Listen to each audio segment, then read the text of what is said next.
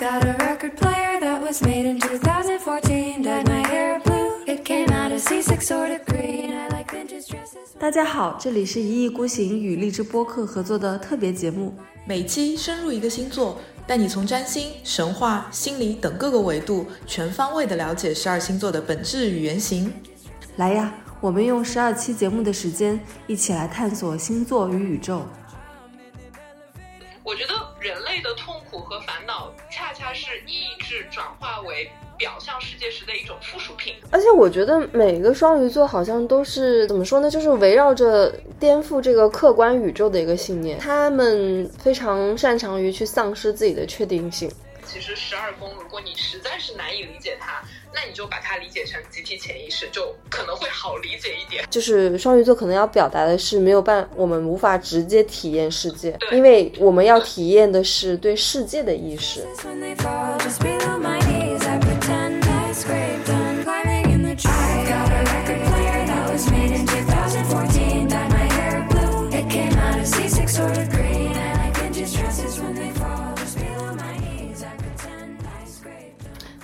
今天这个星座呢是双鱼座，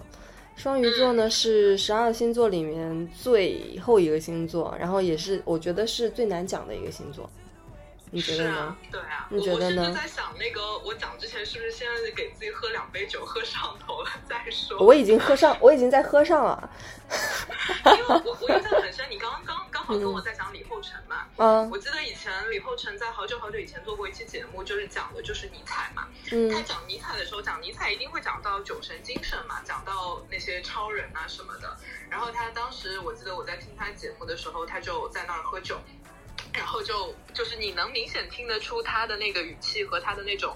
呃声音，其实就会带有那种酒气嘛，那种酒劲嘛。然后他就说，就感觉讲尼采怎么可以不上头了以后再讲嘛。嗯，是。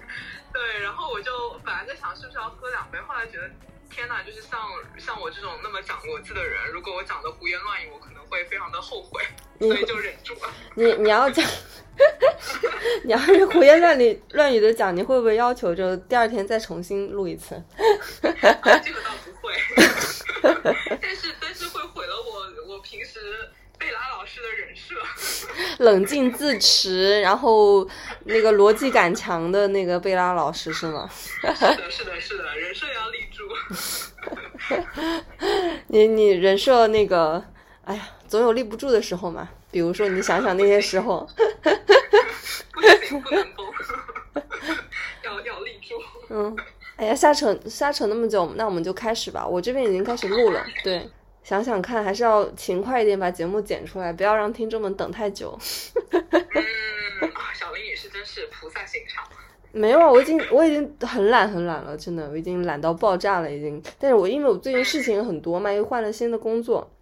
然后新的环境要去适应，然后又要出去玩什么，真的好忙啊。对。你要出去玩。人生下来就是要玩啊，不玩有什么意思呢？对吧？嗯，认可哈。嗯，对吧？那我们今天又开始。然后大家好，这里是一意孤行，我是小林，我是贝拉。嗯，这是我们最后一场在荔枝播客上的星座直播，然后这次讲的是双鱼座。那双鱼座是一个非常难讲的星座，因为它一直被大家认为是一种呃跟神秘主义相挂钩的。然后呢，它也是非常怎么说呢？如果说跟其他的星座相比呢，它是比较没有逻辑的星座，然后好像是那种偏白日梦型的星座。所以就是，呃，我应该是那个呃，我应该是有一个南交是在双鱼，还是北交在双鱼？我记得，嗯，但是我其他的一些宫位上是没有双鱼的。你你的宫位上面是有双鱼吗？我没有啊，我也没有什么双鱼的能量，但是呃，等一下如果有时间可以跟大家讲吧，就是我觉得这个还蛮好玩的，就是其实哪怕你太阳月亮，哎呀，我就每次都在说一样的话，哪怕你太阳月亮没有掉在双鱼座，也不代表你是一个没有双鱼气质的人。如果你的星盘里你的海王星的能量非常的重，或者说我说的重就是比如说它掉在四跟九上啊，呃，或者说它跟你的星图里的太阳、月亮、金星、水星这些比较重要的个人行星发生了关联，呃，亦或是你的十二宫里能量非常的多，其实你都算是我们所谓的双鱼人。那哪怕你这些都没有，比如我，那你至少星盘里你有一个宫位的宫头一定是掉在双鱼座的，就你一定是会有双鱼座的能量，或者说你星图里你一定会有海王星嘛，对，它可能掉在你的五宫，掉在你的六宫，掉在你的七宫，你星图里也一定会有海王星的能量。那海王星的地方呢，就是你这个人最双鱼的那个表现的一个，你表现自己双鱼气质的那种方式啊，所以每个人的星图里都有双鱼能量，所以大家不要 diss 双鱼座，其实你可能也刚好是那个双鱼能量很重的人，只是你没有意识到而已。对，我觉得我的双鱼能量是被封印了，因为我的双鱼能量是在北交，是在一宫，然后他那个、oh, 对， okay. 哦，他他的那个呃就是。相位特别多，跟太阳是那个六十度，月亮一百二十度，金星六十度，木星九十度，天王星六十度，南交一百八，天顶九十度，就是，但是我常常不觉得我是一个双鱼人，因为我其实，嗯、呃，感觉自己其实并没有太多的一个意识的海洋，或者是我没有意识到自己有意识的海洋，实际上我在里面已经畅畅游了很久了，就是有的时候我。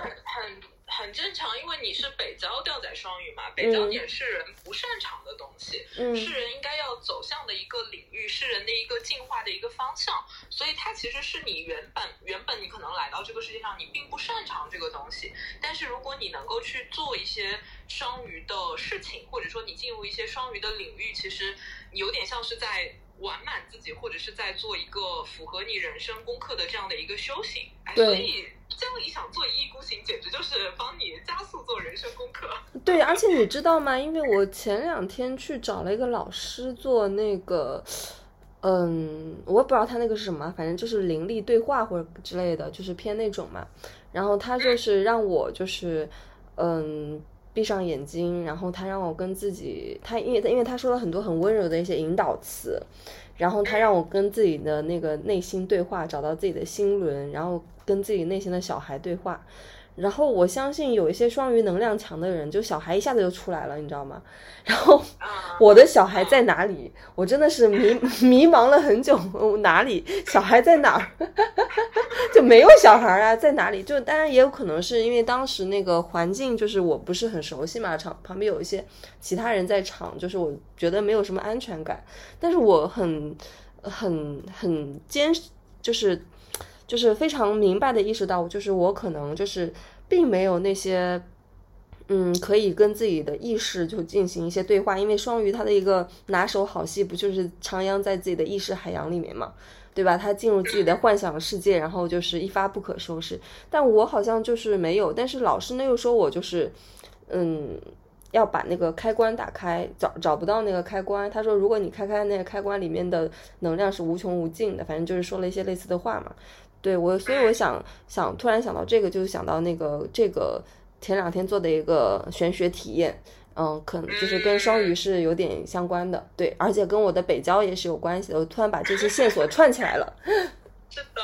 哎，其实我觉得大家一开始去思考双鱼座或者是海王星啊，等一下我们可能会混在一起讲。大家把它们理解成是一个东西就 OK 了。然后其实我觉得我们一开始在人生的早期体验到双鱼座其实没有这么的高维度，就是什么跟宇宙的合一啊什么的，我觉得那个东西太虚了。我我我其实很想问你一个问题，就是你人生第一次感受到自我的消失，你觉得是在什么情境中？你感觉到自己好像不存在了，你感觉到自己这个人好像不存在了，或者你的自我消失了，你会在什么情境中感受到？我会在看电影的时候。 OK OK， 我在是不是一些特别打动你的一些电影？对，我第一次看《阿凡达》的时候。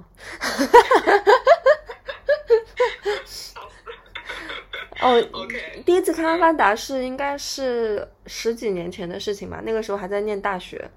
就是第一次看，哇、哦、天呐，这个太震撼了！那个时候这样的故事格局，这样的构思，这样的 三 D 技术，这样的一个呃，就是整个世界观的一个创想嘛，就是非常 touch 我，因为那个时候就是也没见过什么世面那种的，然后整个就是都被洗刷了，我就觉得阿凡达太好看了。然后那个时候我就整个在电影院里面沉浸在那个故事情节里面不可自拔，已经忘了自己的存在。对，就沉浸去、okay. 沉浸去了， okay. 对， okay. 嗯嗯嗯，我我我我觉得我自己第一次感受到这种个体的不存在，其实我觉得我觉得主要是两个情境吧，一个其实就是你做梦的时候，就是特别是你早上醒来，你对那个梦非常非常清晰，然后你觉得那个梦仿佛是真实的时候，我那个时候第一次感觉到好像感受到了那一点点的虚无。还有就是可能是喝酒的时候，就是当你喝酒喝到很上头的时候，你其实也会有那种感觉到自我消失的那样的一个感觉。我觉得其实我相信大部分人可能会跟我一样，或是跟小林一样，第一次感受到这种个体的消失可能就是在酒精里，或者是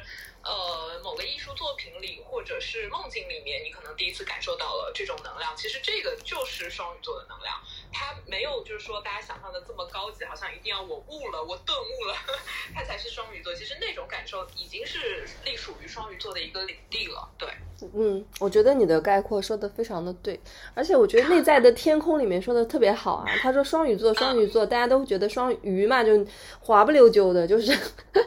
就就很好像很很浪漫的样子哦，两条鱼在那边游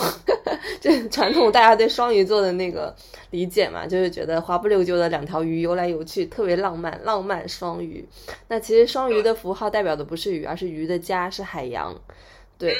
对，就是海洋就是生命的母亲嘛，它的符号象征了所有无法理解的东西，所有能被感觉但是没有办法被知道的东西。对，这个非常的玄，我觉得我们要用言语把双鱼座讲清楚太考验我们两个主播了。对对，然后我觉得其实我经常呃再给大家科普一下，就是我们其实讲十二星座是有一个内在顺序的，这个顺序呢其实就是从黄道十二个星座或者是黄道十二宫去开始的。那双鱼座其实它是黄道的最后一个星座，你也可以理解成它守护的那个宫位是第十二个宫位，也就是星盘的最后一个宫位，所以它在某种程度上它算是一个终点，或者是一个终极的目的地，或者是一种人最终所追寻的一个终极意义吧。我觉得它会带有这样的一个非常终极的一个这样的一个含义在里面啊，所以它就自然就比较难讲了。其实无论是在玄学的世界，还是在宗教的概念里面，其实人到最后呃，比如说跟宇宙合一也好，或者说你跟你某一个信仰的神明合一也好，其实对这些领域来说都已经是一个非常终极的一个目的了。对，当然对玄学来说，对星盘来说，十二宫它的确是一个目的地。但是我每次这么讲的时候呢，其实大家都不是特别能理解，觉得它那它到底是个什么地方啊？对，然后这个时候我就会经常提到一个呃类比到一个心理学的术语吧，就是集体潜意识。嗯，我经常跟咨询者讲这个宫位的时候，我说啊，咱们也不要说那么虚什么理。说实话，我觉得我也没有悟到什么特别终极的东西，我也在这条路上。所以我经常就拿荣格所说的那个集体潜意识的概念来类比，就我经常就说呃呃，其实这个宫位它讲的是你的潜意识，但这个潜意识呢并不是你的个人潜意识。什么意思呢？就是我们个人的潜意识其实挂钩到的是你的童年经历，也就是我们小时候经历的一些创伤，或者是我们小时候的一些经历，我们的感受，它可能被压抑住了，它可能若隐若现。那这个东西呢叫个人潜意识，是可以我们去往回追溯的。包括大家去呃找心理医生做心理咨询，其实大呃这个过程中探索的更多是个人的潜意识哈，但是集集体潜意识是另一层的东西，它跟你的个人的童年经历并不挂钩。呃，你可以理解成它是人类的一种原型，或者说我举个更通俗的例子，就如果你是一个能够链接到集体潜意识的人，那么当你来到这个世界上以后，也许你还只是一个几岁的小孩，你也没有经历过生离死别，你也没有经历过很大的创伤，但是你就会对那些呃，可能没有在你身上发生过的事情，你的感感受非常的强烈，然后你会有很大的共感共情，然后你会有很多的感受。那么这些东西其实在很大程度上，我觉得它就是隶属于集体潜意识的部分，它就是你可以理解成它是世世代代的人类的一个共同的经验，然后埋在那个地底下，就是这样的一个东西。所以我经常讲，其实十二宫如果你实在是难以理解它，那你就把它理解成集体潜意识，就可能会好理解一点。嗯，对它，所以它是一个非常宏大的一个领地。对，而且其实我觉得集体潜意识就很有意思的，就是因为集体潜意识就是一个我我个人觉得它是一个非常玄学的一个概念。为什么？因为集体潜意识它告诉你的是你你身上与生俱来的一些认知模式、情感模式，或者是你的感受，它并不直接挂钩到你真实的人生经历。那它是怎么来的，对不对？这马上就有一个更深的问题就出现了。那从荣格的角度来讲，他会说这是人类共同的一个集体潜意识，它是一种原型。所以呢，就像荣格他就会很喜欢去探究人的一些幻觉啊、梦境啊，或者是宗教体验，因为他觉得这些集体潜意识的东西是只能通过这些幻觉啊、梦境啊这些奇奇怪怪的一些方式去体现出来的。那用我们占星学或者是呃，就这种中国的八字的这个角度来讲，它不就是你的命盘吗？对吧？它不就是你出生带来的这一张星盘吗？它其实就可能就是你的集体潜意识。所以我们在做星盘解读的时候，其实我们解读的，你可以把它理解成就是一种集体潜意识。那么十二宫就是一个跟这个集体潜意识高度挂钩的一个宫位。你可以理解成，如果你的星图里双鱼的能量重，海王星的能量重，十二宫的能量重，代表你天生可能比其他的人类拥有更多、更快、更高效的去链接到集体潜意识的这样的一种能力啊。当然，我们在生活中有些可能解读的人，他会讲的比较的笼统，会说啊，那你是一个有灵性的人，你是一个有佛缘的人。呃，我觉得这些说法都是 OK 的。但用我的角度来讲，就是这一类人天生更能够链接到呃人类的集体潜意识，链接到那个原型。所以这样讲的话，可能大家会对双鱼座或者是对海王星、对十二宫可能会有一个更理性的一个理解吧，嗯、就它没有那么的飘，对吧？嗯、就就就反正就是一个很形而上的一个宫位，极为形而上。对，一个非常形而上的一个宫位，或者你也可以理解成，嗯，就就比如说，你可以把它跟一宫做一个类比嘛。如果一宫是你已经出生了的这样的一个很明确的一个状态的话，那十二宫就是一片混沌之地。你可能还在出生之前，你很可能还在妈妈的子宫里面，就是一个非常混沌的这样的一个领地。对，它也会带有这样的一个能量。嗯嗯，对，所以所以其实我们也可以从这个集体潜意识的这个概念衍生出去，去讲一些双鱼座身上的一些比较典型的特质。呃，就比如说我们刚刚其实提到了很多，比如说双鱼座它天生是一个非常敏感的星座，对，但是这个敏感我觉得就是啊一样嘛，就是这个敏感这个词，很多人都会觉得自己敏感，但有的人，但每个人的敏感是不一样的。那双鱼座的敏感，我觉得更多是他能感觉到一些他周围的人事物的那些感受，或者是他能够感觉到一些他自己身上并没有发生过的一些事情和一些情感的变化，他对这些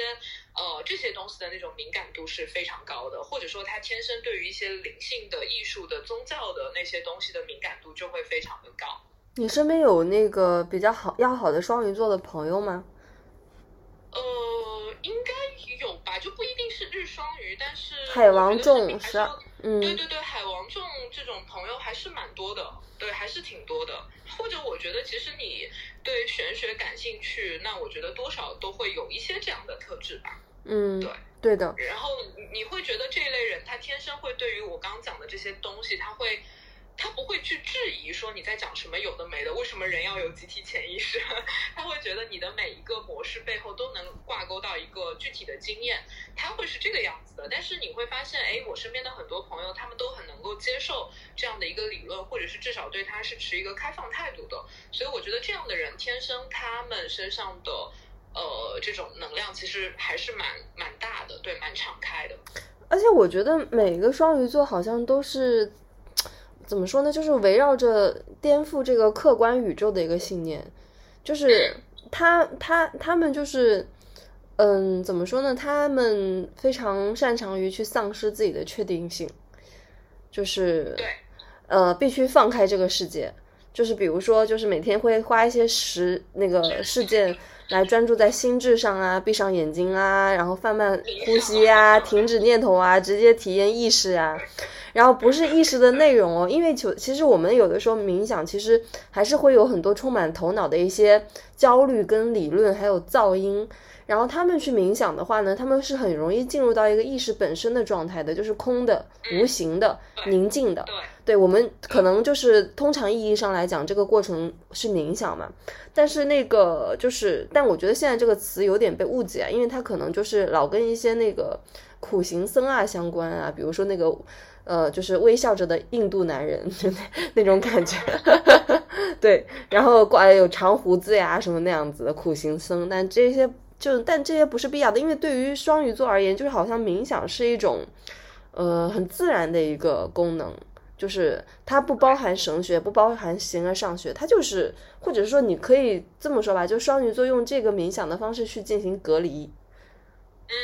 对对，它就是把自己跟客观宇宙隔离开的那种感觉。嗯，我觉得双鱼座我经常会用一个词去形容它，就是解构。嗯，就是拆解的那个解构，就是我觉得他们在追求一切没有形状的东西，没有结构的东西，没有确定性的东西。嗯，就他们他们不喜欢呃有一个框框，他们不喜欢那些体制约束的东西，他们不喜欢一二三四这些非常确定性的东西，他们不断的想要把所有有结构的东西给拆掉，因为他觉得有结构的东西都不是所谓的真相，或者是都不是所谓的真理，那些都是幻象，那些都是幻觉，所以他们会很想要把所有有结构的东西给拆掉。那么因为他们拥有这样的拆解或者是解构的能量，所以双鱼座的人就会体现出混沌感，嗯，或者是大家大家会觉得双鱼座的人很模糊，嗯，迷糊，不清楚，对对，话呢也也讲不清楚，逻辑呢也不是很好，表达呢也不是很清晰，然后你也会觉得他们的人生好像也没有什么非常明确的目标，他们做事的风格呢好像也不是一二三四的非常的谨慎或者是有条理，因为他们本身就是讨厌结构，讨厌规则，讨厌条理，所以他们才会呈现出这样的一个状态。所以我经常就觉得其实双鱼这个星座呢还是比较容易被误解的，因为他们的这种状态其实跟这个现实世界或者是世俗世界是非常不搭调的。那你只要你但凡跟一个双鱼能量重的人在现实世界发生关联，比如说你跟他是呃，这个你要跟他结婚，你要跟他构建一段长久的婚姻关系，你要跟他合作，你要跟他成为同事，你要跟他一起去做一件事儿，那你可能会觉得很崩溃，因为他就是不守规则，而且他在不断的去推翻掉和拆解掉你给他的那些规则，你就会觉得天哪，跟这个人一起工作太没有效率了，这个人到底在想什么，他到底想要说什么。嗯，对，但事实上人家根本不 care 你的那些规则，他觉得你你这个这个堕落的人，你天天只想着这些规则，你怎么不去追求一些更宏大的东西，就是大家根本就不在一个维度，就那种感觉。嗯，对，就今天就我们要讲双鱼座嘛，然后群里说哎呀跟双鱼座沟通好累呀，然后就是什么两分钟能讲完的事情然后跟他们要讲半个小时，然后就永远那个就是牛头对马嘴那种感觉，也不知道他在想什么，但但但人呢是不坏的，就这样子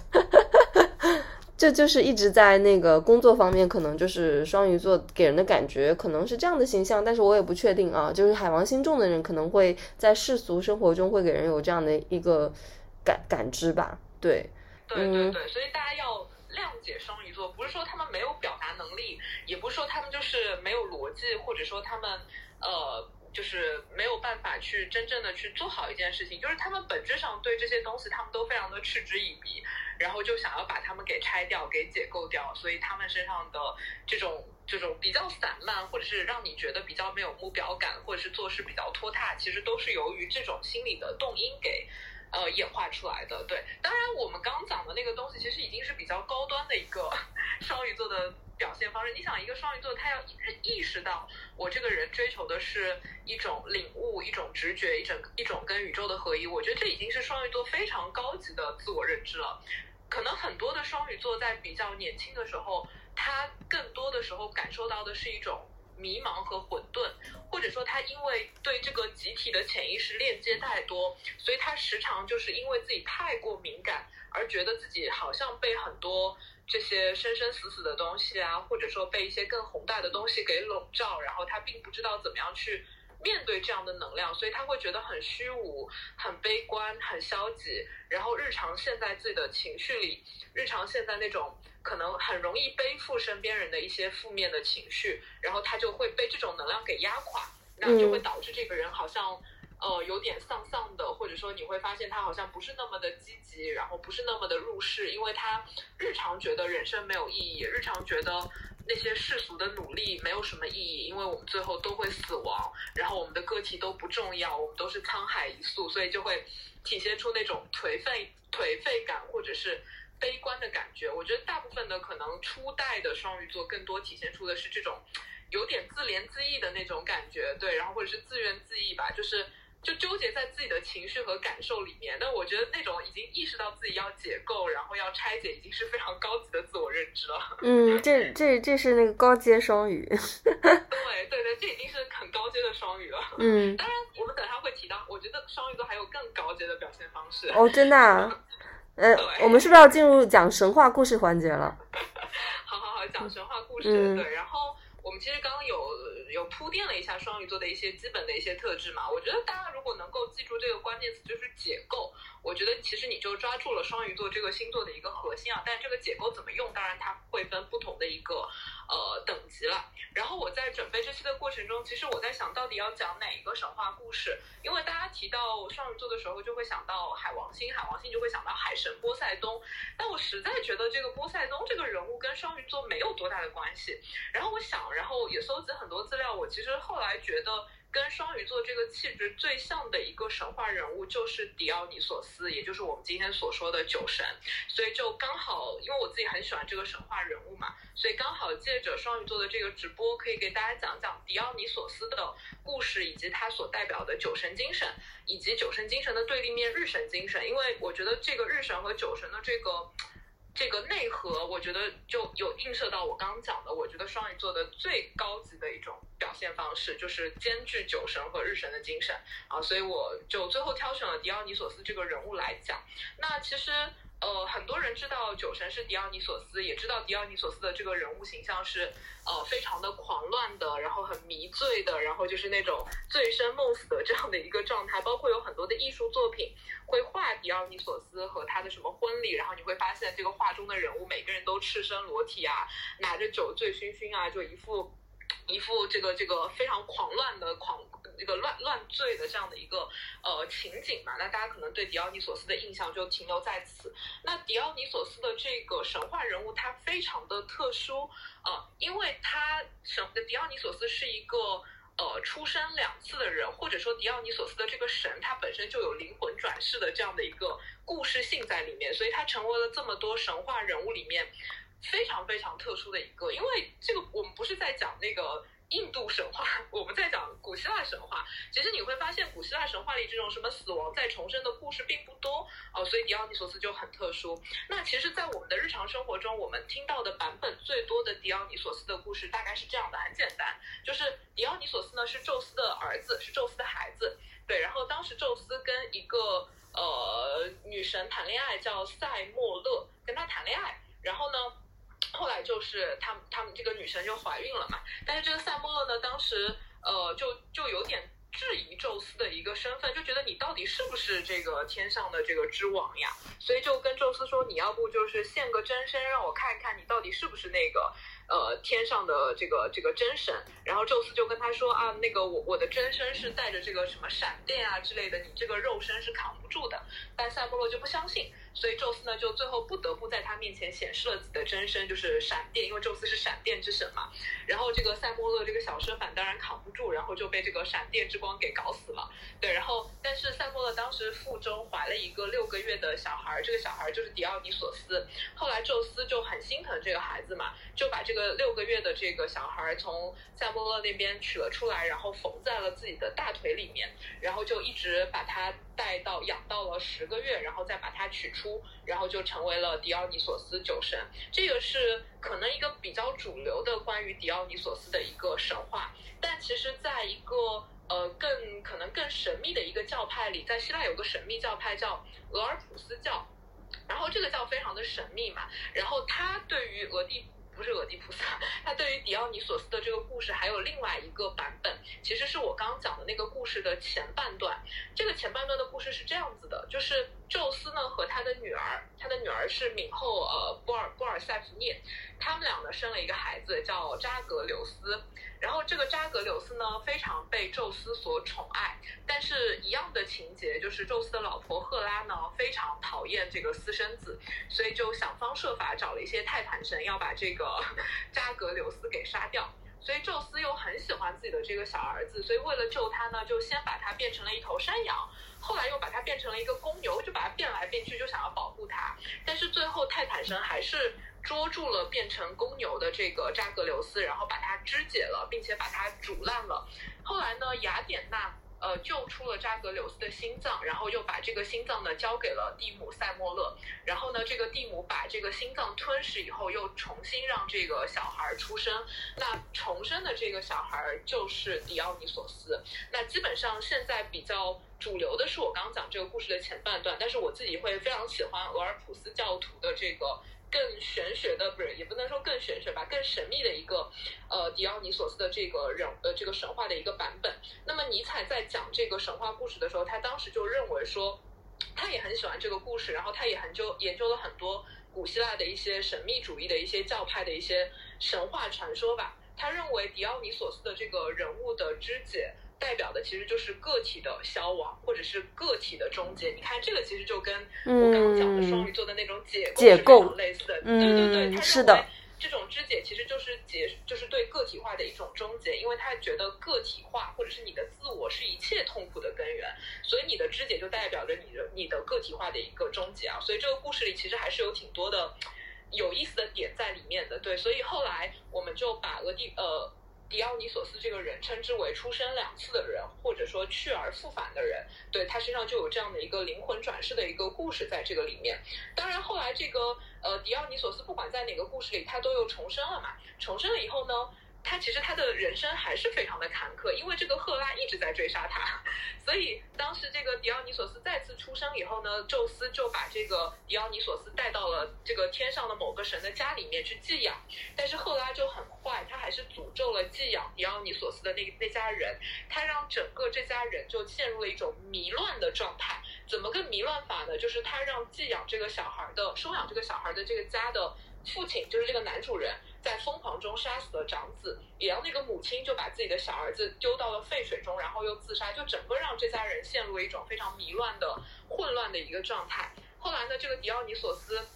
在这家人也待不了了，然后又各种转转四处流浪，然后自己的情人也各种被搞死，就非常非常惨。对，当然后来因为众神很心疼他，就把他死去的那个情人变成了一一一根葡萄藤，然后呢，狄奥尼索斯就把那个葡萄藤呃变成了一个皇冠戴在了头上。所以大家现在看到艺术作品中的酒神，其实你会发现他的头上都有一个皇冠，那个皇冠就是葡萄藤所呃所所所造的。包括有些人也会把狄奥尼索斯称之为什么葡萄酒之神啊之类的，其实都会跟这个故事有关。所以他其实无论在前世的故事里，还是在今生的生活里面，都是一个非常惨的人，简直历经磨难，所以也看遍了世间的冷暖。所以狄奥尼索斯这个神呢，他最后就选择化身迷醉，用歌声、用舞蹈，然后用这种呃这种方式来度过了他的他的人生，然后行尽了各种潇洒知识，然后到处去传播教义啊，传播一些酿造酒的技术啊，然后跟大家就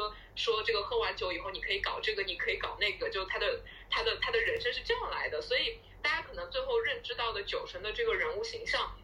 其实是他最后的一个走向，因为他经历了太多的人生的磨难，所以他最后以这样的方式来度过他的人生。好，然后我接着讲啊，就因为有这样的一个酒神的这个故事，古希腊人非常推崇酒神狄奥尼索斯，所以后来呢就搞了一个算是一个宗教节日吧，叫酒神节。这个节日呢，如果你去考古的话，大概酒神节最早的时候是诞生在迈锡尼文明的时期，大概在公元前一千多年的时候吧。当然这个酒神节最开始的时候是非常原始的一个平民活动，就是一群平民在一起，大家就是喝就豪饮啊烂醉啊，然后结伴在夜晚进入树林中进行多人运动，就是最是一次是那个原始版的海天盛宴是吗？对，就是一个非常非常原始式的九生节就是这样开展的，而且它是一个隶属于平民的一个活动，就大家都会在这个节日的时候就是喝得烂醉啊，然后就是呃就是就是搞些有的没的吧，然后就就就进入这个酒生的一个状态。当然这个节日慢慢发展的过程中，当然贵族也很想要参加嘛，所以这个节日呢就慢慢的从平民的阶层转移到了贵族阶层，因为贵族也需要通过这样的一些活动去合理化的把自己的财富地位给炫耀出去嘛，所以这个节日呢就慢慢变成了，我把它称之为叫雅典大酒神电影节啊。为什么这么？为啥？是因为看电影？是因为他们后来这个酒生节搞得非常的高级，就不仅仅只是那么简单粗暴的这个喝酒和滥交了，他们到后面就就搞成了一个那种像戏剧节一样的一个非常宏大的一个形式，就是大家白天可能会游行啊，然后喝酒啊，唱歌啊，然后呢就是他们中间会有几天呢就会集体安排大家到大剧院去看戏。那看什么戏呢？就是比如说呃，在前几天的时候，他们每天都会放几出古希腊的悲剧，然后悲剧放完呢，就放一点那种带有荤段子的喜剧，然后大家每天就哭哭笑笑，宛如狂醉。然后呢，在每天伴随着大量的酒精饮品，然后呢，夜幕降临之后，大家可能又又凑到一起进入小树林，最后还是会有这样的一些活动。你看人家公元，你看人家公元前六百年就玩得那么开，真的。我们现在这些那么多音乐节，能不能学着点？越活越越。活跃回去了，对，然后就对，然后就每天搞这样的活动嘛，每天放很多的悲剧喜剧，然后直到最后一天，他们会一天可能会连放五部喜剧。然后因为就是大家在这种悲伤的情绪里待太久了嘛，所以最后一天就放点喜剧让大家调节一下，包括最后还会剩一天，就是最后最后的一天干嘛呢？大家一起坐在一起评选这个这个这个这个酒神节的最佳戏剧，因为不是演了很多戏嘛，嗯，然后让大家要评选哪一部戏最好，包括像现在大家所熟知的一些戏剧大拿，比如说什么索福克勒斯啊、埃斯库罗斯啊，他们当时都在这个节上拿过奖，哦，很好玩，很好笑，对。然后他们都拿过这个奖，呃，古希腊的一个神秘教派叫俄尔普斯教派，然后这个教派呢，因为他们很，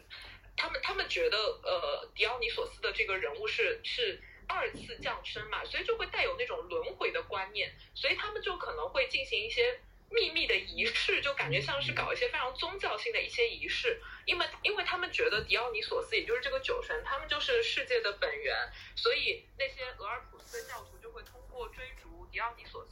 觉得我一定要追求他，因为这样子我才可以突破人生的表象，然后追求涅槃，追求重生，然后达到真理。就他们已经把狄奥尼索斯变成了这个世界的本源，在他们的那个呃概念里面。就就已经变成了这个东西。当然，其实这些事情都发生在公元前五六百年，或者是更早的那个时间点。那其实跟大家现在对古希腊人的印象是不一样的，因为我们现在提到希腊人、古希腊人，你想到的是谁？对吧？你想到的肯定是什么亚里士多德，对吧？嗯。然后什么什么柏拉图，你会觉得这是一个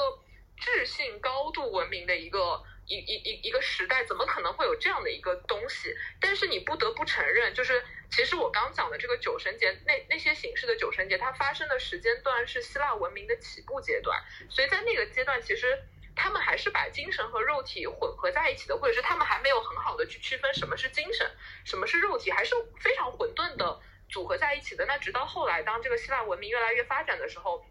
开始所谓的发展出一些什么高尚的道德嘛，把人的肉欲去道德化、崇高化那些事情，然后酒神的崇拜也逐渐的，当然后来也一直都有酒神崇拜，但是它慢慢的就从这种这种非常原始的蛮荒低俗的状态，然后变成了一种非常集体集体性的一种精神的升华活动，包括像为什么古希腊的戏剧一一直这么的。出名，或者说古希腊有这么多的好的戏剧，因为你想戏剧是什么？戏剧就是一种群演嘛，戏剧就是一大群人在那儿演出嘛。这个其实就是从酒神的这种酒神节而来的，因为酒神节就是一群人在那儿搞些有的没的嘛，所以这种群体性的狂欢就演化成了后来的这个所谓的戏剧，或者是古希腊的那种戏剧啊，其实就是从这个呃这个这个酒神的状态而来的。所以其实，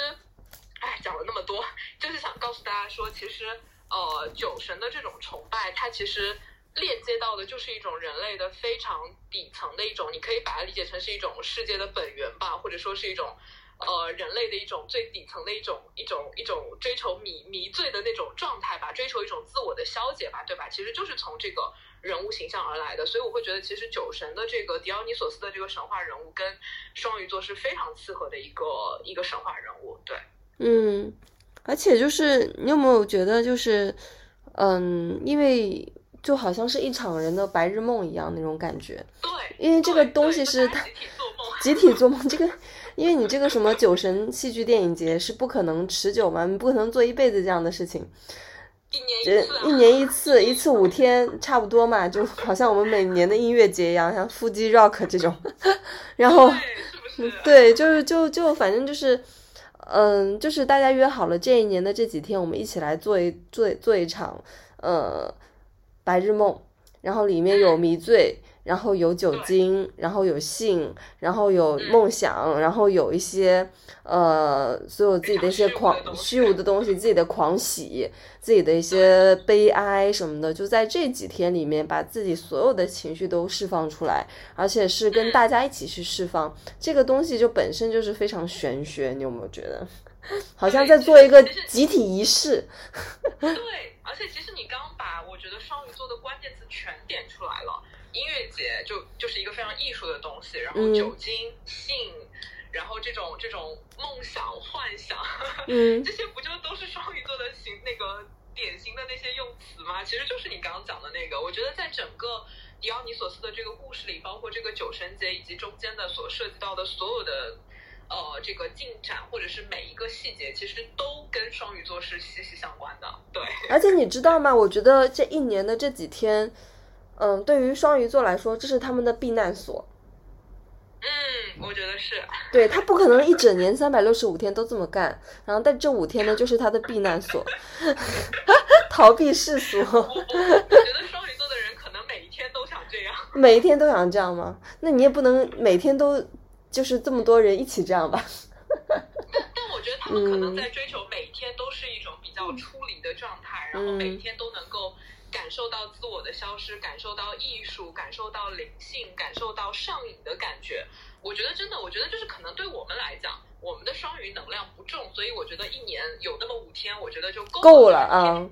你吃不消的，就很觉得就是怎么吃得消这个东西、嗯。但对于一个双鱼能量重或者是海王能量重的人，我觉得他就是恨不得天天都是这个样子啊，因为他就是追求这个，所以。他他们是可能每一天都希望是处在这样的一个状态里面，当然不会在这个像这个神话一样这么的极致啊。但他们可能比如说，包括如果你天天都在做冥想，那你也是每天都希望有一个时刻你能够进入这样的一个领域，去达到一种比如说一种空的状态，或者是你跟宇宙的连接，其实都是呃一种非常双鱼的一种表现方式。嗯，是的，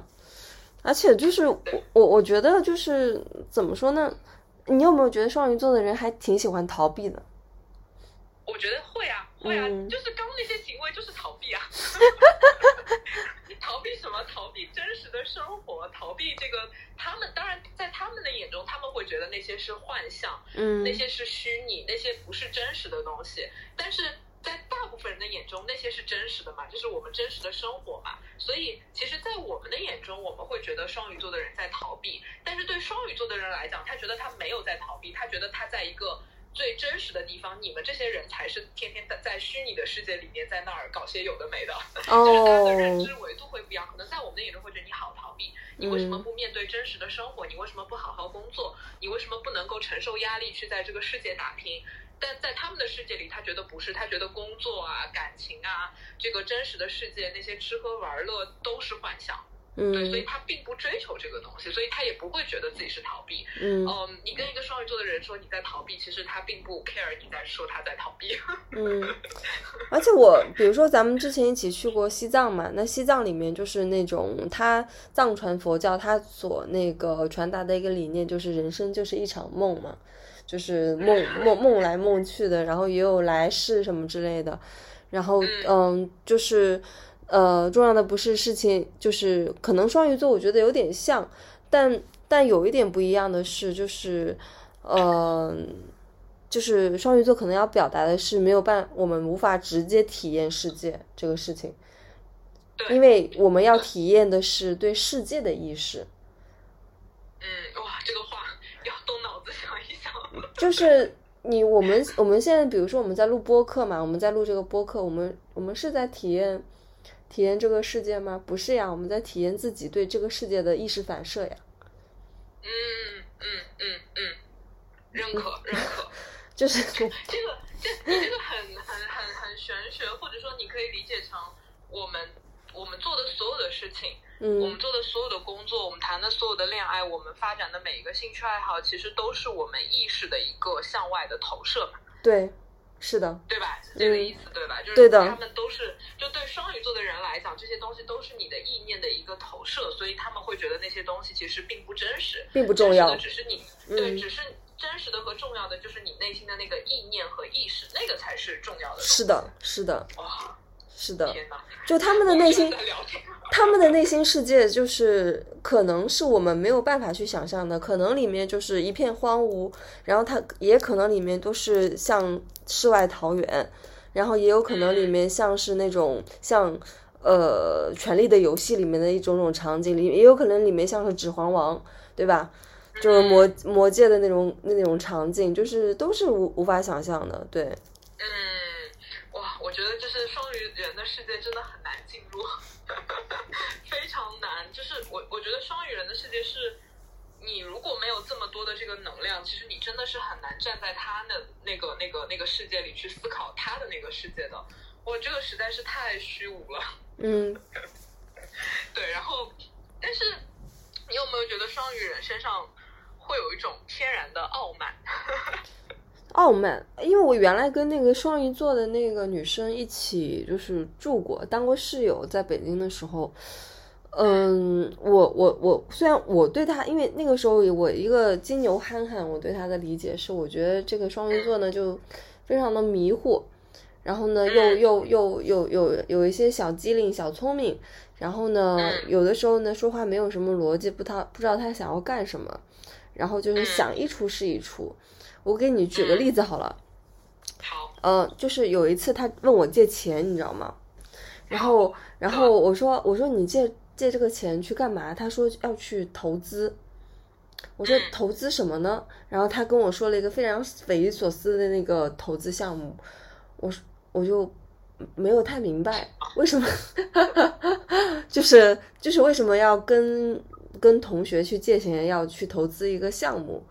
对， okay, 投资一个很很匪，可能是那种呃传销或者之类的吧，就是，然后可可能是那种啊。对，我在想，如果说你真的需要钱的话，你可以跟父母借，因为那个没多少钱，真的。对，然后而且那个项目非常的不靠谱，就我不知道他在想什么，他后来这个事情也那个无疾而终，就是就不了了之了。然后这样的事情还有很多，嗯，然后。嗯，他会把那个蜡烛给倒到下水道里面，融融掉以后倒到下水道里面，然后然后下水道就堵住了，然后但但他就会干很多这种无厘头的事情，但是呢，就是你也不能说他这个人不好，就是他人很好很善良，就是很愿意去帮助别人，但有的时候就是总会做做一些就是，嗯，为什么要这么做的一些事情，就是常规常人都觉得，嗯。自己脑子里转一转想一想都不会去生出那种念头的事情，他们会去执行到底。我觉得这世界上分两类人，双鱼座和其他人。哎呀好难。对，我刚讲的那种傲慢可能是我觉得很多双鱼座的人，如果他比如说就像我们刚刚讲的，他天生有灵性，他天生能够感觉到那些集体潜意识的东西，然后他天生好像跟这个所谓的世界的本源的那种呃，跟他的那个接近度更高，那他可能就会觉得说啊，你们这些普通的人类天天在世俗的世界里面像小白鼠一样奔忙，都没有意识到你都是在一个呃，虚幻的世界里面，嗯，对，然后他就是会有那种觉得自己灵性上面已经到达某个地步了，呃，他意识到了人生要追求的并不是世俗的东西，而是一种跟宇宙的合一，所以他会有那种灵性上的那种自我感。那毕竟从星盘的角度来讲，十二宫也，十二宫是一个中解嘛，然后它紧接着就是一宫，然后他们都是星盘最偏向于左边的，然后最自我的两个宫位嘛，所以我觉得像双鱼座的人，他的那种自我感就来自于他觉得他自己看穿了人世间看穿看穿了，看到了终极的目的，看到了终极的意义，看到了这个世界的本质，所以他会有一种对于世俗之人或者是世俗事件的一种傲慢。他会觉得你，当然他们表现傲慢的方式可能不是直接说啊你这个人这个不好那个不好，我觉得他们就以一种待在自己的世界里，然后不跟你以你的维度的语言去沟通的方式。就有的时候我会想，为什么双鱼座不愿意跟你好好说话？你有没有觉得他可能也是一种傲慢？嗯，因为他他因为他不认可你的语言体系，他不认可你的思维方式，他不认可你的这种在这个现实世界里的这个运行的方式，所以他并不想要进入你的这个体系和逻辑的呃语境里面去跟你进行对话，所以他会表现出有的时候他会有一点呃故意跟你拐着弯，或者是他不去跟你这个同频对话。我觉得这个时候有的时候也是一种傲慢。对，所以他双鱼座可能是这样。对，所以他不是做不到，而是他不想。对 对, 对我觉得是我觉得可能很多双鱼座会是这个样子，他觉得啊，我感受到了这么多，你怎么什么都没有感受到？嗯，他会有那种傲慢，因为他自己觉得他自己的，我也承认，可能双鱼人的敏感度的确更高，所以他也能够意识到自己跟别人会有一点不一样，所以会有一点那种高傲吧。嗯，对，这也是我自己觉得可能是对双鱼座人的一个考验，因为我自己就感觉说。嗯，如果你还比较年轻的时候，你带着这种高傲，我觉得它反而是一种自我发展的限制。对，因为你小时候你感受到的那种灵性的东西，其实是非常浅薄的，它只是一种隐隐约约的一种感受。其实你的人生的经验和智慧是不足以支撑那个这么宏大的一个东西的。但如果你一直秉持着这种傲慢，觉得自己已经认知到了宇宙的真理，我觉得你反而错失了很多成长的机会。对，所以这个也是我自己有的时候会觉得。对双鱼人的一种一种一种很一种一种开了一个玩笑吧，就给了他们这么高的灵性，但是也很容易让他们掉在自己的这种自我的灵性自我主义里面出不来。就是他们可能觉得开始即巅峰。嗯，对对对，他们觉得一出生就已经来到了人类的顶端，嗯、然后俯瞰众生，觉得你们都跟他不在一个维度。嗯。对，这种感觉。而且就是其实刚讲这么多酒神，其实还是想跟大家讲，我觉得这个当然也可能是我自己的一种理念啦，就是呃，因为你讲到酒神的时候，就像我讲的，我觉得其实双鱼座的最高的一个表现方式是，你当然要有一部分的出世，就是你要意识到呃，我不应该永远在一个现实世界里挣扎，然后我需要去体验到一种跟宇宙的合一，或者是一种灵性上的东西，但是它不代表说你要永远待在那个虚空的地方。我觉得一个能够到达虚空又返回来入世的那个双鱼座，才是在我看来最高级的一种表现方式。而这种表现方式，如果我们要用呃神话的角度来讲的话，其实就是日神精神和酒神精神的一种合体吧。因为我们刚刚讲了很多的这个日神和酒神嘛，其实日神酒神在呃，无论是艺术还是文学还是哲学的体现里面都有很多，比如说像艺术作品里面，如果你看到一个作品，呃，比如说它偏向于古典主义，然后你会发现它的线条很有规则，然后画面很清晰，或者是这种类型的，你那你明显就会觉得哦，它偏向于日神。但如果它这个线条很很狂野，然后或者说它也没有也没有这么的对称，然后或者说偏向于表现主义的那种形式，我觉得它就是偏向于呃，酒神气质的那一种。那么到哲学和文学的领域就更凸显了。我觉得把这个酒神和日神带到极致的就是两个德国人，嗯，一个是叔本华，一个是尼采。简单给大家讲讲，不是给大家讲哲学啊，是因为我觉得他们的那个本质的理论其实非常玄学。简单讲你们就能懂。比如说我们讲到叔本华，叔本华有一本非常著名的书叫《作为意志和表象的世界》。很简单，他把这个世界分成两个维度，一个是意志，一个是表象。什么叫意志？意志你可以就是意志力的那个意志啊，你可以把意志理解成是一个世界的本源，这个世界的真相。当然，这种所谓的意志，你可以理解成它是上帝，它是佛祖，它是一种真理，它是一种真神，都可以。总之，它就是这个世界的一种真相。那作为意志和表象的世界，那表象是什么？表象就是我们所生活的世界。他认为我们所生活的世界完全就是虚拟的，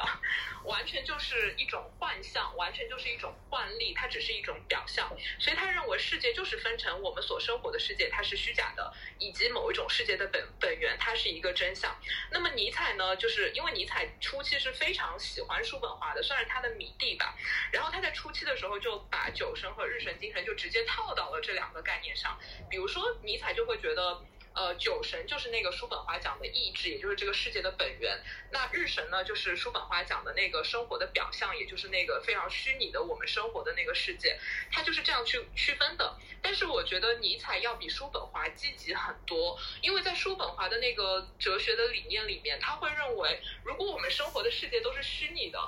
那你是不是觉得很悲观呢？我生活的世界都是假的，那我为什么要去生活呢？我干嘛要活着呢？我干嘛要经历这么多的痛苦，这么多的欲望呢？对吧？你马上就会觉得很悲观。所以叔本华就是一个非常悲观的人，他的哲学就非常的悲观。但是到尼采那边，他又有一种悲观中又有一种积极的东西，是因为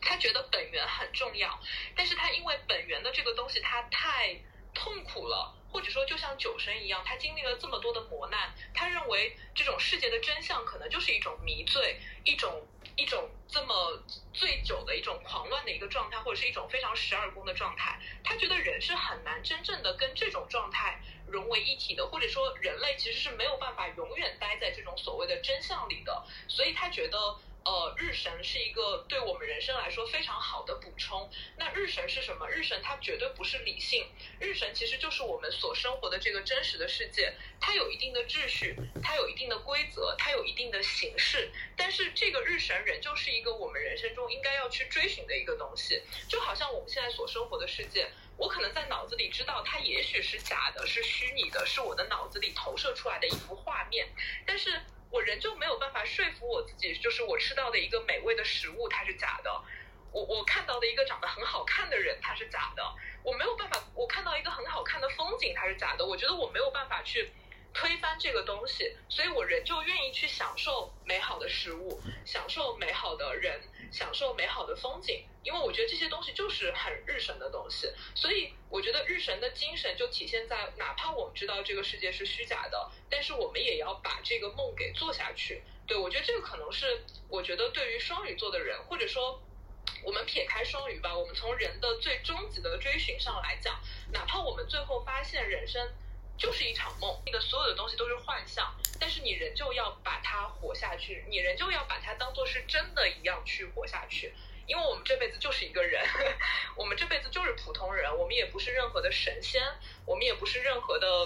呃高级的什么东西，我们就是人，所以我们还是要去跟真实的世界去打交道。所以我觉得真正的双鱼的一个最高级的状态，就是你在出世以后，人就可以去入世，或者说以入世的方式去修行你的那种出世的东西吧。我觉得是要把这两种东西给结合在一起的。我觉得对的，因为我我曾经经历过日神跟酒神的生活状态，最近进入了日神，之前一直在酒神。对对，会不会觉得太虚无了？就就之前就是进入了一种类似于就是自由职业者的状态吧，因为没有人管你，你就可以随便，你想干嘛就干嘛，就是基本上是不受约束的。然后但就是一开始你会觉得哇好爽啊，然后后来的时候你会进入一种状态，就是说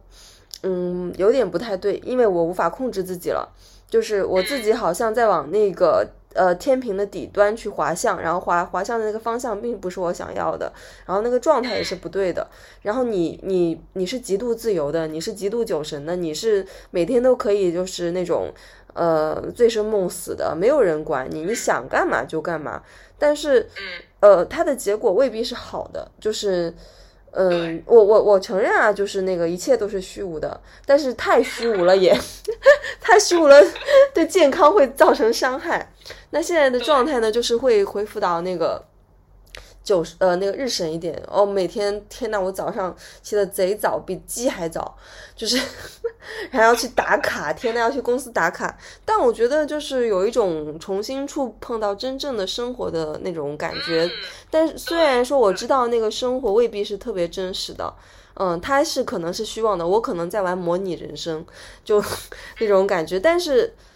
嗯，我我至少我磕到一个，就是我至少我磕到这个桌角，我我的脚会疼啊，我这个疼痛疼痛是真实的，很真实是不是？对，让我喝喝到一杯奶茶，我吃吃一碗面，我会觉得好吃，我会觉得好喝，这个好吃好喝也是真实的，就是没必要把自己活得好像那种像一个艺术家一样，你本身也不是一个艺术家，就搞搞搞搞成这样干嘛呢？就是显得自己贼特别，有什么意义呢？就是这样子，对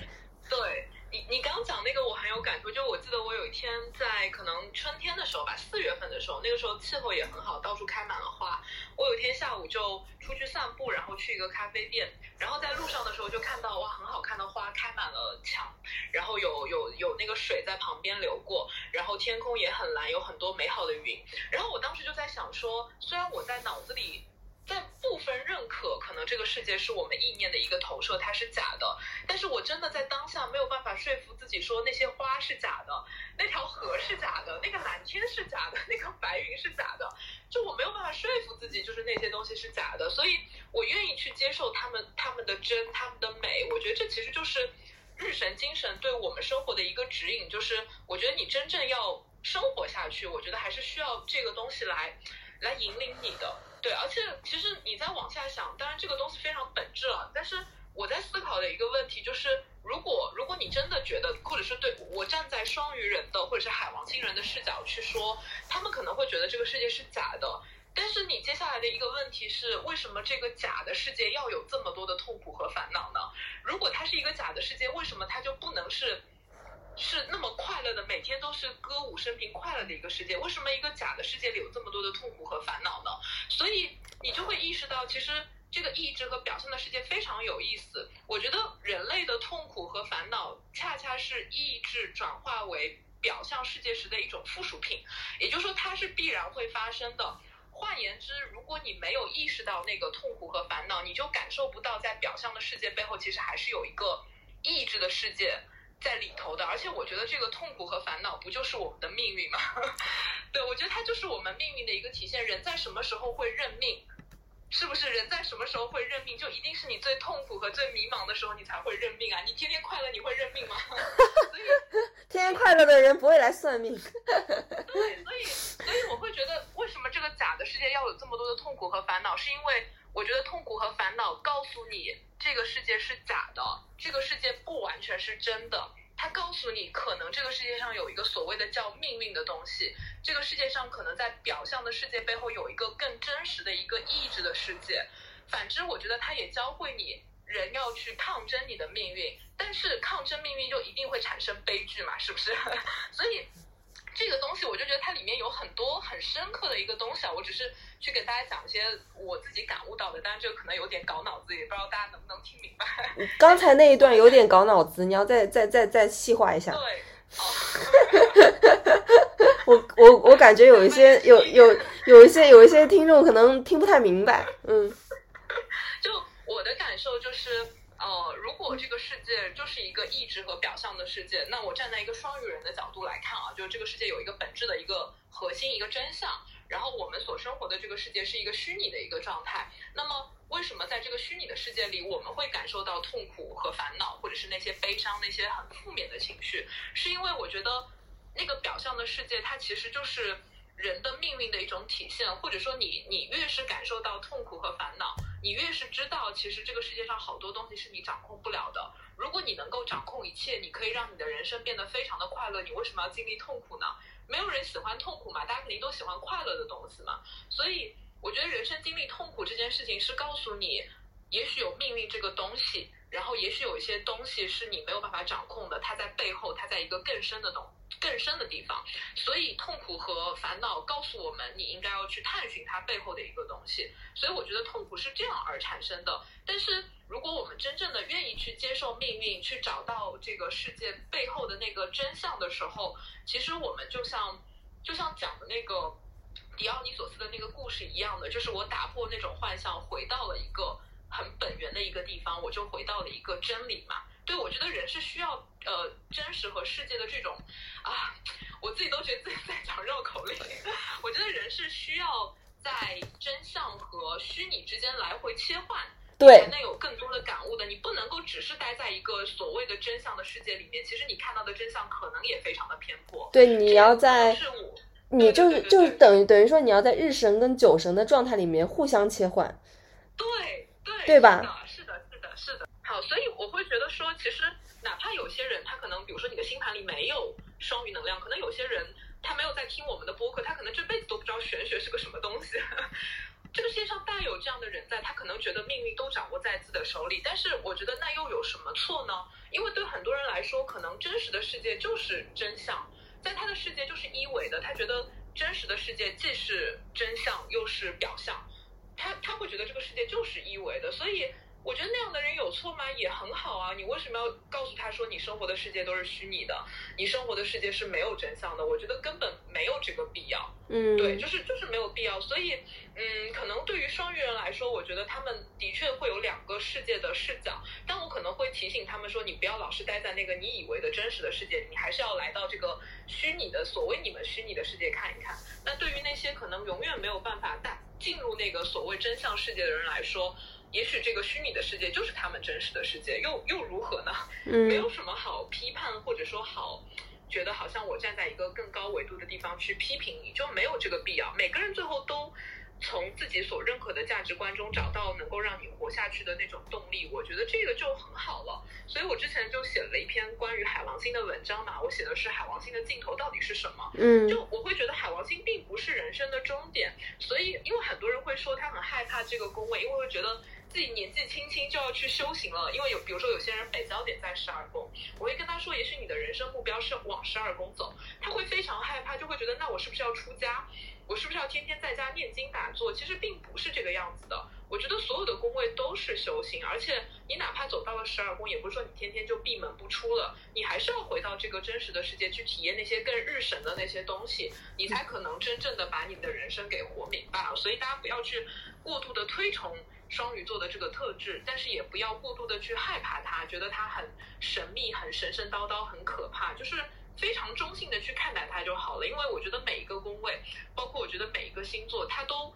我觉得没有一个星座是绝对高级的。你你讲完呃双鱼座，你再回到白羊座，你觉得白羊座真的很低级吗？我觉得并不是啊。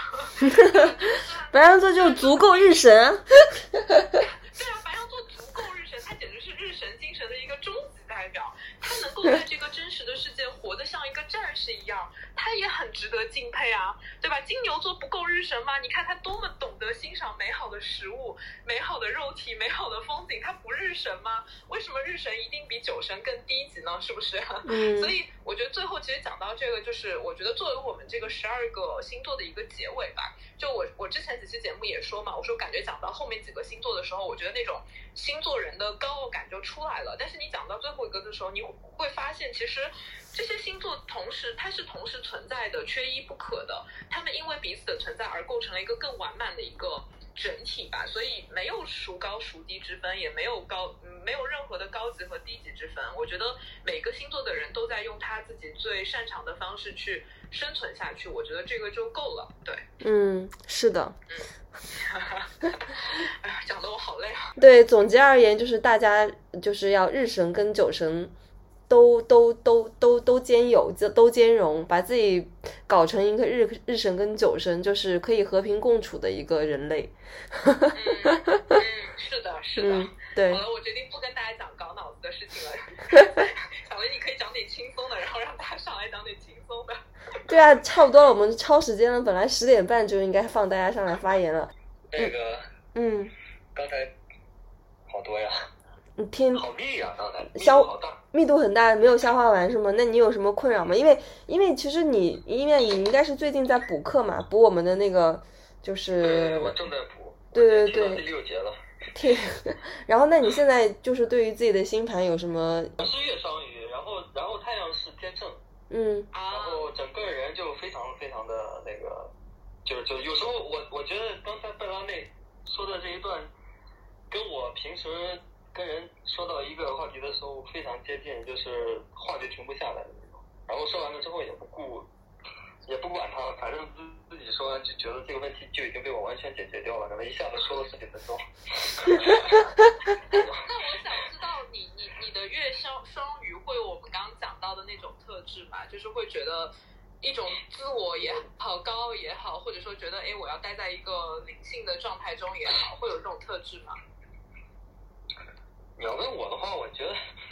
我自己肯定不会这么认为嘛，就自己觉得自己挺自洽的，一定是这么想的，一定是这么想的。Okay.嗯，对对对，一定是觉得自己，哎，我这么自洽，怎么会这么说我呢？嗯，我自己觉得他说的挺对的，就是解构几乎是天生的，就下意识的解构，觉得这个事儿就应该拆，就、嗯、不拆他说不清楚。嗯，对对，全部都是都得拆，什么都得拆，看到啥就就是下意识是肌肉反应的拆。你你能举个例子吗？你拆什么了？几乎是任何东西吧，我觉得，我就就就就这种。就比如说，如果别人有一个跟跟你讲一个事儿，然后人家很有逻辑的在那儿讲啊，一二三四，你可能就会想要打破打破对方的这个逻辑，对吗？就就总会觉得我肯定想的比他更全，然后那这个就会就会变成一个说你这个你的解释是有往往会走向过度诠释，因为他他根本到不了那么那么深。他只是想在那个层面去说那个东西。嗯嗯嗯，理解了。嗯，还有什么想说的吗？这个就是，这天秤座的自省还是会会会让你意识到你那个位置，就有一个现实的位置嘛。嗯，对，我觉得天秤座可能把你拉回去了一点，就是觉得不能太生，还叫平衡一点。是的，是的。是的，但是我是很晚才知道我是双鱼的，我一直以为我是那个呃水瓶。OK， 嗯嗯嗯。很晚才知道。所以你知道以后，你觉得双鱼的特质跟你更像，对吗？因为因为我以前对对星座的理解非常的粗粗浅吧，我就觉得双鱼这么感性，嗯、因为我妈妈是双鱼，嗯、然后我妈妈好像哭嘛，然后我觉得男子汉不能哭。以前对双鱼这个星座是非常有有成见的，嗯，但现在开始开始开始赶上来了，就克服上了。那你那个那个比特币跌了，你会哭吗？没有没有，就是比特币跌的同时，那天晚上，同时呢，我最喜欢的乐队解散了。然后我是因为乐队解散，因为比特币跌的时候是有压力的，对你是有压力的，因为你钱在上面。然后那个就是压力，只仅仅只是单纯的压力。嗯，然后乐队解散，同时乐队解散，然后就是，哎呦，我的超级郁闷，泪如雨下，没有没有，就比失恋，比失恋还要难受那种。哭的话，哭的话还是挺少，因为男的嘛，男的就是就他能够他能够止住，因为他也是一种生理上的记忆吧，嗯，肌肉记忆，他他能够停下来，能能够把自己拦住。嗯，好的。其实没什么好去特别去定义自己的，没什么太大意义。把自己活得开心就好了。嗯，把自己定义成这个，定义成那个，对你来说，你自己过得开不开心有用吗？你把自己定义成一个高尚的人也好，把自己定义成像坨屎也罢了，你归根到底，你自己活得开不开心才是最重要的。你试试我是屎也好，我是皇帝也好，对我来说没有任何意义啊，对吧？一段多么双鱼的发言啊！又有什么意义呢？又如何呢？这样又怎么样呢？那样又怎么样？修行对你而言意味着什么？修行对我来说就是时刻提醒自己保持个觉知的内心嘛，让自己内心不要有太多的妄想和执着。就不太接得上话。有什么有什么误解，或者是有什么那个的问题可以帮我改？因为我毕竟还是属于一个比较正统的日太阳双鱼的，对，就是说所谓的。大家认知认知上的太阳双鱼座的男生嘛，对，对，就是。我对双鱼座最大的困惑是，我觉得我没有跟办法跟他好好聊天，我只是想跟他聊一些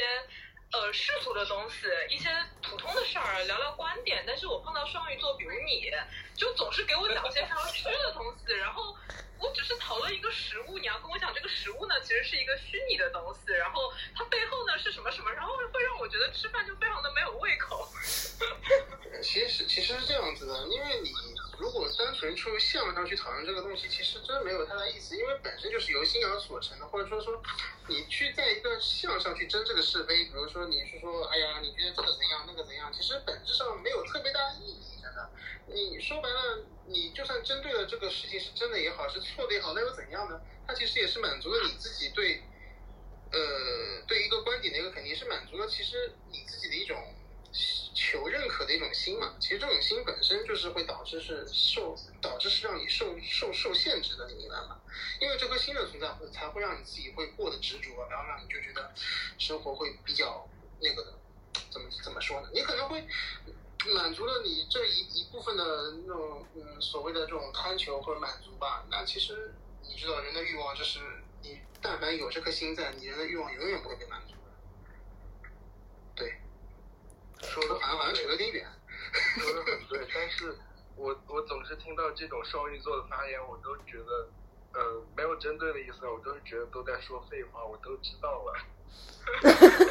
如果是这样的话，就等于是，如果说你任何事情都不定义的话，比如说你又在修行，那你对修行中的自己有定义吗？那你总不能告诉我，修行也是说快乐就好吧？对啊，其实修行对你来说，你。不是说对快乐跟外向，而是是保持说你自己在行住坐卧之间，你保持一颗不尽量不受这种执着，尽量是远离一些执着，远离一些自己一些妄想的心而已。跟你做什么事情，开心的事情和不开心的事情，从其实从本质上没有，不是从你你外表上来去面面对的。比如说我今天被领导骂一顿了，其实或者说我今天。突然之间中彩票中了五百万了，其实不是从这上面看，而是说你面对这些事情的时候，你自己是以一颗什么心去面对的，是这样子的一个情况，不是说，就是就是说，也不是说开心就好，开心什么样的是一个方便而已。什么？我是真的非常不理解，就是比如说我今天如果被领导骂了，然后突然有个人告诉我，你骂与不骂都是一样的，你要用一用一颗心来面对，然后我就是平常心啊，我到底应该用什么心？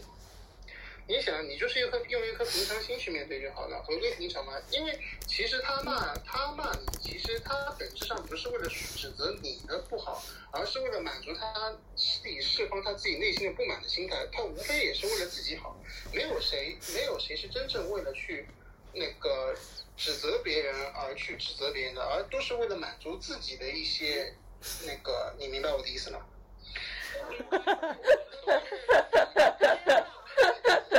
他只是为了发现自己内心内心的不满，然后把这种内心的不满吐槽出来了，然后自己，然后让自己让然后让自己得到了一些满足的。其实说白了，你只是一个受众而已，他并不是真的是为了要让你怎么怎么不好，他说白了只是为了让自己舒服而已。而你作为那个时候，就是你你看问题的视角，就是你可能会觉得，哎呀，你怎么被骂了什么？那其实对于他来说，他其实只是为了让自己的身心达到一种平衡而已。其实相对来说，你在那个角度来说，其实对你来说，其实你反而是帮了他一把。再换个角度，其实你不觉得你其实他在骂你的时候，等于相当于是你在帮他解脱他自己的束缚呢，对吧？那我怎么办？就是其实很多事情都是有两面性的，就是我们可能会一直会固执在自己所认知的那一面。其实你多想想另外一面的话，你会发现，哎呀，其实真的也没那么多那么多那个。但是你不觉得这是一种逃避吗？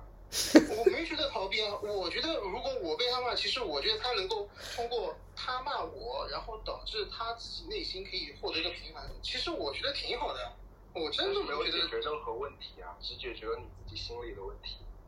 我我其实不是说我没有，我首先我根本就没有把它当作是个问题去看待呀。如果你觉得你没有什么感觉不好，那你就去解决事情啊。那那那你抱着一个很平常的心去解决一个事情，那也没什么问题啊。那你是觉得难受呢，还是觉得你解决这件事情难受，还是怎么说？我我我我觉得那个肖麦哥，肖麦哥，我我有一个问题啊，就是其实你在跟别人沟通的时候，呃，你你在跟别人聊天的时候，你会不会就是有一种？呃，你会站在对方的角度去考虑事情吗？就是你会帮他想吗？比如说他今天咸鱼被骂了，他挺难受的，他的情绪挺多的，那你首先能不能去感受他的情绪，他的不爽，他的那些呃不舒服的地方，然后你你先感受到这个以后，你再去跟他说你的一些想法。就是上来以后就直接说这个，嗯，其实你你被领导骂是你在帮领导，这个让人怎么接受呢？因为因为其实说白了，我但有言说其实都没有任何大意义，无非我只想告诉他，他的想法其实会有另外一个层面，去让他从这个事物的 A 角往 B 角去看一下。其实我本身说这句话也没有什么太大的意思，而其实我觉得他当他去表达这个困扰的时候，其实我认为他已经解决了他自己的问题了。因为他已经把自己的困扰已经说出来了，其实他自己已经把这个问题，他自己已经有自己的解决方案，他就是以一种不爽的这种感觉，然后把这种嗯怎么说呢，你也说能量也好，或是把这种不满的情绪去释放出来，然后让他自己达到他自己内心的平衡。其实我觉得他看来是有这个问题，其实在我看来他其实已经解决这个问题了，无非就是如此。咸鱼你觉得解决了吗？他跟你、呃、你说我不是我我不是真的被骂了，我只是觉得这这一段对话下来，我的我自己的感受就是说的都是中国字，然后都是中国话，但连起来我就觉得很迷惑。觉得谁说是一样的这种感觉。其实我觉得疑惑就对了，说白了无非就是让你起这样一个疑惑的一个心态，让你去思考而已。其实没有其他的意义，无非就是让你去疑惑。这就是我最终的最最真的是。我我真的今天这个话题讨论双鱼座啊，我只是想说，双鱼座真的很很爱讲这些这这种类型的话，就好像是说了一堆东西，然后但最后就是告诉你啊。说白了就是这样，然后我就一脸懵逼在原地。就说白了，一个事情事物本身就是有两面性的，单边取舍没有没有太大意义的。你说 A 也好，你说 B 也好，都对，其实都对，我没有一个我想回应一下，就是刚刚那个咸鱼讲说双鱼座怎么样，我想说这个烧麦哥，我也是作为一个双鱼座，我想说烧麦哥这个好像已经超。就是脱离我们双鱼座本身，就是就是太能说教了吧？我觉得可能更多有一种中年男人的属性。其实我也不是真的想说教，我只想给他另外一个角度的思考了。他因为有了这个角度，他通过两个角度，他会就产生这样一种疑惑，所以就是其实无非就是带给他一个思考嘛。我并不是说说他一定是对的，或者我是对的，这个对错没有任何意义，真的就无非就是告诉他是是不是两边心，不要往他。惯有的一个方向去思考，然后着在那个思考上，就是这样子。大家去看看有没有另外的思路，就是这样。假设，假设，我现在假设我我回答你这个问题，就是你刚才跟我开导了我一通，但是我呢，我是一个呃，我我也读什么心经啊，什么都所有都是空相，但是我就是过不去我这个坎儿，怎么办？就我就我觉得我修行不够，但是你这边呢修行特别好，然后我觉得我。想要修行再往上，但你告诉我呢，修行快乐就好了，怎么办呢？你修行无非就是保持你现，那你现在觉得你现在最最终是一个什么呢？你是觉得，那如果你觉得修行不好，那你就不要去修行了呀。这个修行不是在修行的，我自己修行还不够，嗯，所以说我想再精进，但是你告诉我，修行为的就是快乐，如果不快乐的话就不修行，但是我的不快乐就是我的修行不够。呃，其实我想跟你说一点，就是佛法其实有一句话就是说得很清楚，有修皆缓。其实修行根本本身没有任何意义的，你但凡想去修出一个什么东西，那你肯定是吊死在里面的。但你刚才不是说修行就是为了快乐吗？所以我就只是一个方便说而已啊。我当时不是也是说嘛，我我我我我不要太快乐也好，是一个外外。对，因为因为解决不了，不是修行的问题，是我自己的问题，心没有看开。是因为因为是你觉得现在不开心嘛，对吧？因为因为从最一最一般的人来讲，为什么人会想到去修行什么？那无非就是一个离苦得乐的本质的一个内心嘛，是一个人人性不就是一个离苦得乐性嘛？这佛佛法其实也是以欲钩牵而已，但是它要以欲钩牵之众，就是先以欲钩牵嘛，欲令入佛之先以欲钩牵嘛。你真的进去之后，你会发现其实这一切本身就是回归平常的，到后来你就自然而然就不会。受到这种东西影响了，但是你一旦要进去，你肯定是因为你想去有一颗求好心，要去修这个佛法，所以你才想去说，呃，我不想远离，我不想有这么多痛苦，我想去求一个快乐嘛，对吧？我说那些说你修行修行是否就是为了一个开心，也就是这么这么个意思，不是说我的那个修行的最终目的就是为了让自己快乐，那其实也不是这样子的，因为修行本身就是内心的一个远离妄想之苦。我们刚才已经那个为大家现身说法了，就是，嗯，一段非常双鱼的对话。对，就双鱼呢，可能因为因为一开始我觉得烧麦哥跟咸鱼那两个两个食品哦，就是这两个是不同种类的食品，他们不在一个维度上，就就是那个可能就是烧麦哥给我的感觉像是我去那个老君洞的时候那个道士的感觉，你懂吗？他来给我，就我解一个，我抽到我抽到了五十四号签，我来给他就是把这个签你给我解一下，然后他就巴拉巴拉巴拉说了一大堆，他不是那种要跟你去深入沟通去。去去去探讨你想要什么，他直接给你一个答案。因为正常我们聊天不是会深拉嘛，挖哎为什么老板骂你啊，什么事情啊，什么什么什么之类的，就是反正会挖的很多嘛。然后他直接直接上来一个大概念就砸下来了，对。然后这个可能就是，嗯、呃，我也不知道，这可能是双鱼的，嗯，自己的一个世界的特色，或者是怎样，我不太确定啊。咸鱼有这样的感觉吗？就是我觉得双鱼的这种解决办法吧，给我的感觉很难去区分他到底是在逃避，还是说来矫正自己的心态，从根本上去解决这个问题。确实我也知道，如果心态对了，就能解决根本上的所有呃世间人世间的尘世的问题。但是呢，但就就真的不是一种逃避嘛？就就像你，就像那个。嗯，说佛法里面会有会有大家的这种修行，那那那个唐僧玄奘的时候，他也是在尘世间为了去取真经，然后真实的付出了这么多事情才去取得它，然后成为了最牛逼的高僧嘛。然后也是有那么多每天去庙里烧高香求子求求官求运的，他们都是在修行啊，但是他们解决的办法就是不一样。呃，你说的他们的确是种修行，但总是着相而求。呃、其实说白了，不用聊佛法了，继续聊双鱼。我知道。我们聊双鱼吧。我们聊双鱼，聊双鱼的解决解决办法很难区分，它是就是沉浸在自自己的世界里逃避这个世界，还是说他就是想从心上面来解决它？我觉得是找到就是跟就是前进的方向，就是找到日神的解决的办法，但是心态上一定是九神的状态，那样是很好的方法。太难了，这个太难了。就就就我我我觉得，在你跟比如说，当你遇到一些人需要问你一些建议的时候，当然，我觉得你最后的最终的目的是要告诉他，你调整了心态，可能世界会变得不一样。但是你不能直接上来跟人家讲这个东西，就说他一切的原因是因为你的心，你得给人家一层一层用你的逻辑去一层一层一层一层把它引导到那个地方。那我觉得这样的有一个过程，那对方会好接受一点。那你直接就上来跟他讲一切都是虚妄的、没有意义的，你你的一切都是你的心所导致的，就是正常人都是不能接受的，谁能接受这种东西呢？对吧？真的很奇怪，那个双鱼座不是就海王星什么不是代表共情能力吗？嗯，对，我就觉得没什么太多的共情在里面。就直接给答案。我我觉得，哎呀，我如果说我在什么，哎呀，我知道你难受，我什么，其实我这些东西我都知道，但是这些东西告诉你，对你来说没有什么意义啊。那你你把你还是陷入在这种里面，有意义吗？对吧？就我的共情，我觉得是这样。我觉得，我觉得我双鱼座，我现在觉得不需要再讨论这些有没有有没有这个问题。